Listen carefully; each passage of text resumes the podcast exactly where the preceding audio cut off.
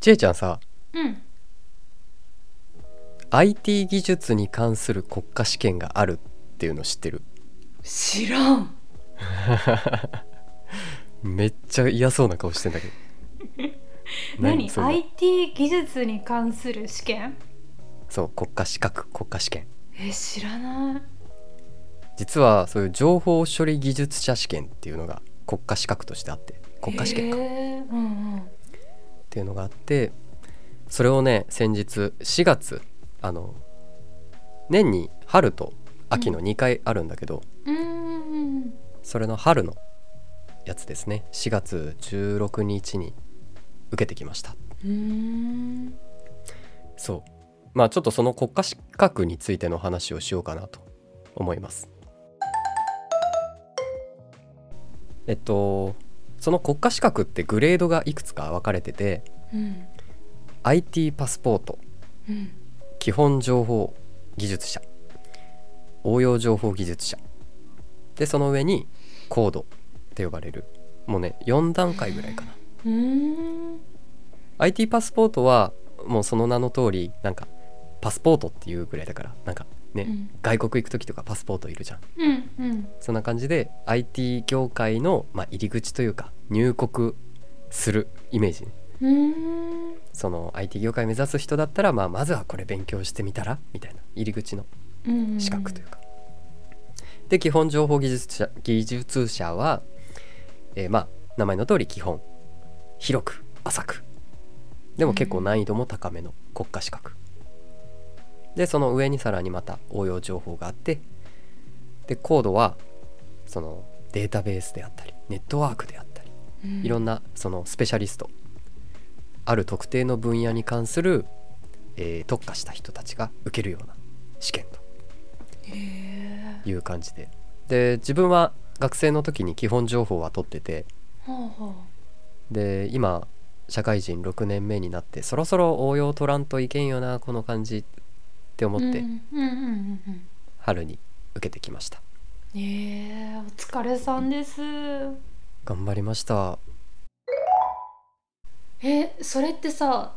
全部で何問あるのそういう感じじゃないのかないやえっとね午前問題が4択の択一問題で80問あーはあはで午後問題があうん選択式で1問目は必須でその他、えー確か11問かな全部でうーんうそこから4問選ぶんだったかな確かーん合計5問5問を2時間半で解くっていう感じえー、そう1問あたりがね結構重たいんだよね文章が多いしうんなんかだってい何2時間半かけるってさうん問題数少ないの にさそうね結構かかる1問あたりえまああ早くても20分ぐらいかかるんじゃないかなえーえだってさその働きながらさ勉強するわけじゃんうんうん私気になったんやけどさうん働きながらの勉強スケジュールってうんどういう感じで進めてたえっとねうん Google ドライブにさスプレッドシートあうんのうん Excel みたいな、あるねあれでえっとね WBS っていううんえっと、なんて言ったらいいんだろう。ガントチャート。えっとね、なんて言ったらいいんだろはい、う。二回用目語しか出てこ ない。用語しか出てこない。あの、えーなんて言ったらいいんだろう。表でスケジュールをこう、ね、4月1日、4月2日っうてんこうんうんうんう、表があって、うん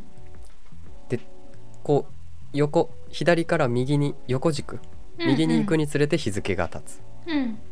で、上からこう下にかけては、そのタスクの一覧が並んでるみたいな感じ。うーんそういうのであのプロジェクトマネジメントとかやるんだけどそのタスクでどれぐらいの進捗どれぐらいの予定でどれぐらいの実績かみたいあなるほどなそういう管理をするんだけどほうほう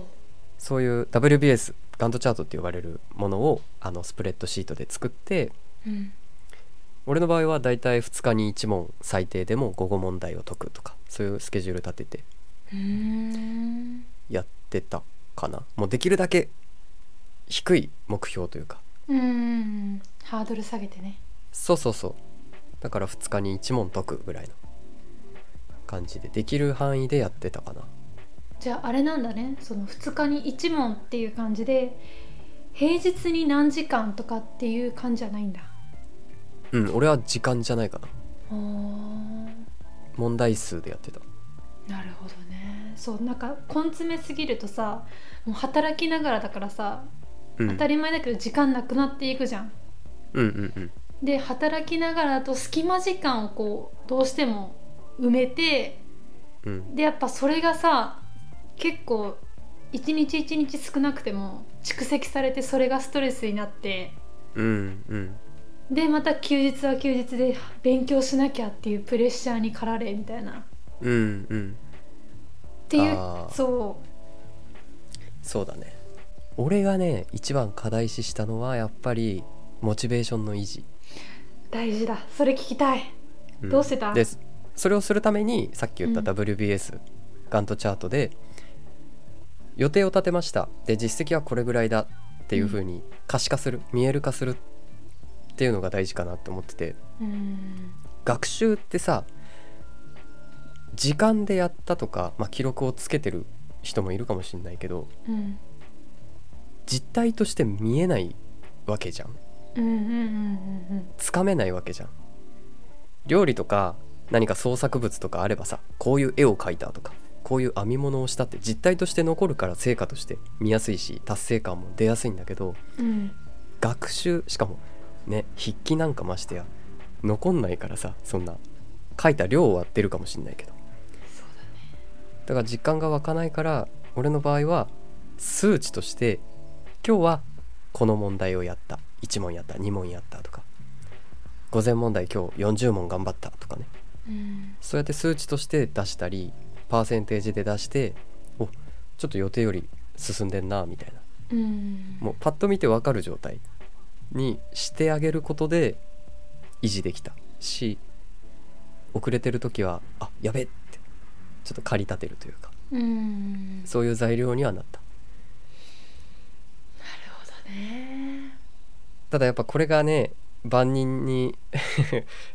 通じるというか俺はそれで良かったけどそもそもそれもや、それやっても続かないよっていう人も大勢いると思うんだよねうんでそこでねもう一個試したのがうん一旦じゃあスケジュール立てました可視化もできました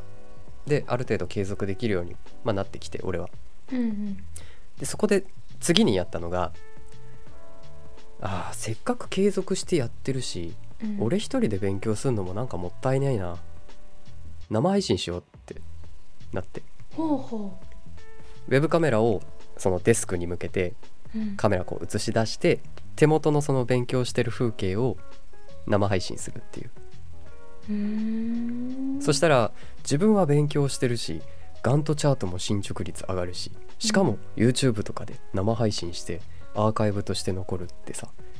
一石何鳥だよみたいな確かにねだからいかにして蓄積した風に見せていくかっていうのを俺は工夫してたうーんうーん並行していくつも進めるというか録画ね自動で録画 YouTube 側にされてってアーカイブが残ってうんで見返してみたらお10回20回ライブ配信で勉強してきたんだあこうんの日2時間やったんだとかさなんか見えるからそんな感じでやってたかなほうほうほう現代だな確かにう方ん法がねモチベーションはね確かにねそうなんだよねあった俺もそう序盤結構それこそゆるいスケジュールで立てたのよ1週間に40問解こうとか、すごいゆるい感じでやってたんだけどうんいつだったかな10月ぐらいのタイミングでちょっとペースアップしようってスケジュール立て直したのよ1うんう回、んうんよしこれなら受かるっしょだってこのペースなんだしって思って立てたんだけどもうねその立てた翌日からもうダメだったモチベーションがもう上がんなかったあそうなんやそあうーびっくりしたもん自分でもなんかせかされるというかマストの量が、なんだろう立て直したスケジュールがすごいできるかできんかぐらいのギリギリラインでやってたからうんうんうんやっぱこうなると人間ってあやる気起きなくなるんだなっていう学びにはなったねあそこから1週間やんなかったからまたスケジュール立て直してまあ結局2日に1問解くとかね午後問題っていうすごいゆるい感じでただ必ずずっと継続するっていうのは決めてーうーんでも高望みしないっていうのが一番俺は合ってた勉強法としてそっかあとそうだねもう一個あるとすればうん自分個人で技術系のブログ運営しててうんそのなんだろう過去問を解いてて分かんなかったなとか正解だったけど理解浅かったなっていう用語について深掘りした内容をブログの記事のコンテンツとして上げるっていうのをやってたうーんいわばネタを国家試験の勉強からの持ってくるみたいなうーんいろんなところに流用できるのよ俺の場合、そうだね確かうに、ん、そういうのでなんとか保てたっていうのはあるかもしれない、うーんいい意味で巻き込み巻き込むというか転用というかうんしてたかな自分の勉強にもなるしブログの記事として残るし、でそれで PV 数稼いでそれで広告貼ってるから広告収入入るしおおいいじゃんいいじゃんみたいな やってたねはあ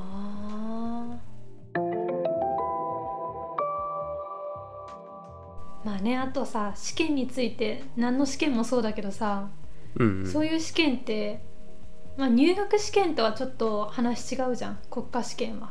うんうんまあ、国家試験とか検定とかについて思うんやけどうんそういうものってさ落とすためじゃなくて自分の実力をね測るためにあるからさうん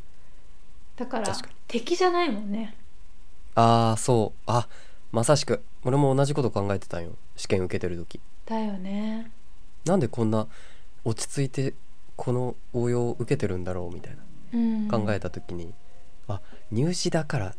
あの時緊張してたんだなみたいな、うーんふるい落とされる恐怖心があったからかもなあの緊張って思いながらうん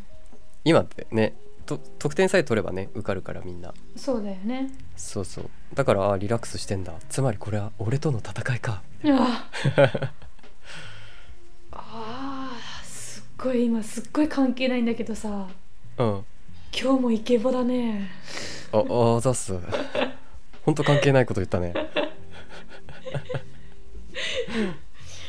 そうかまあお疲れさんとりあえずなんかま、あねそう偉そうなこと言うけど結手果応待ちえなかったから 自分に負けて帰ってきましたいやいやいやいやまあ負けたのはまた6月にわかるからさ今決めなくていいんじゃないなんかなんかちょっとうー来るね、うフォロん、ーになってないか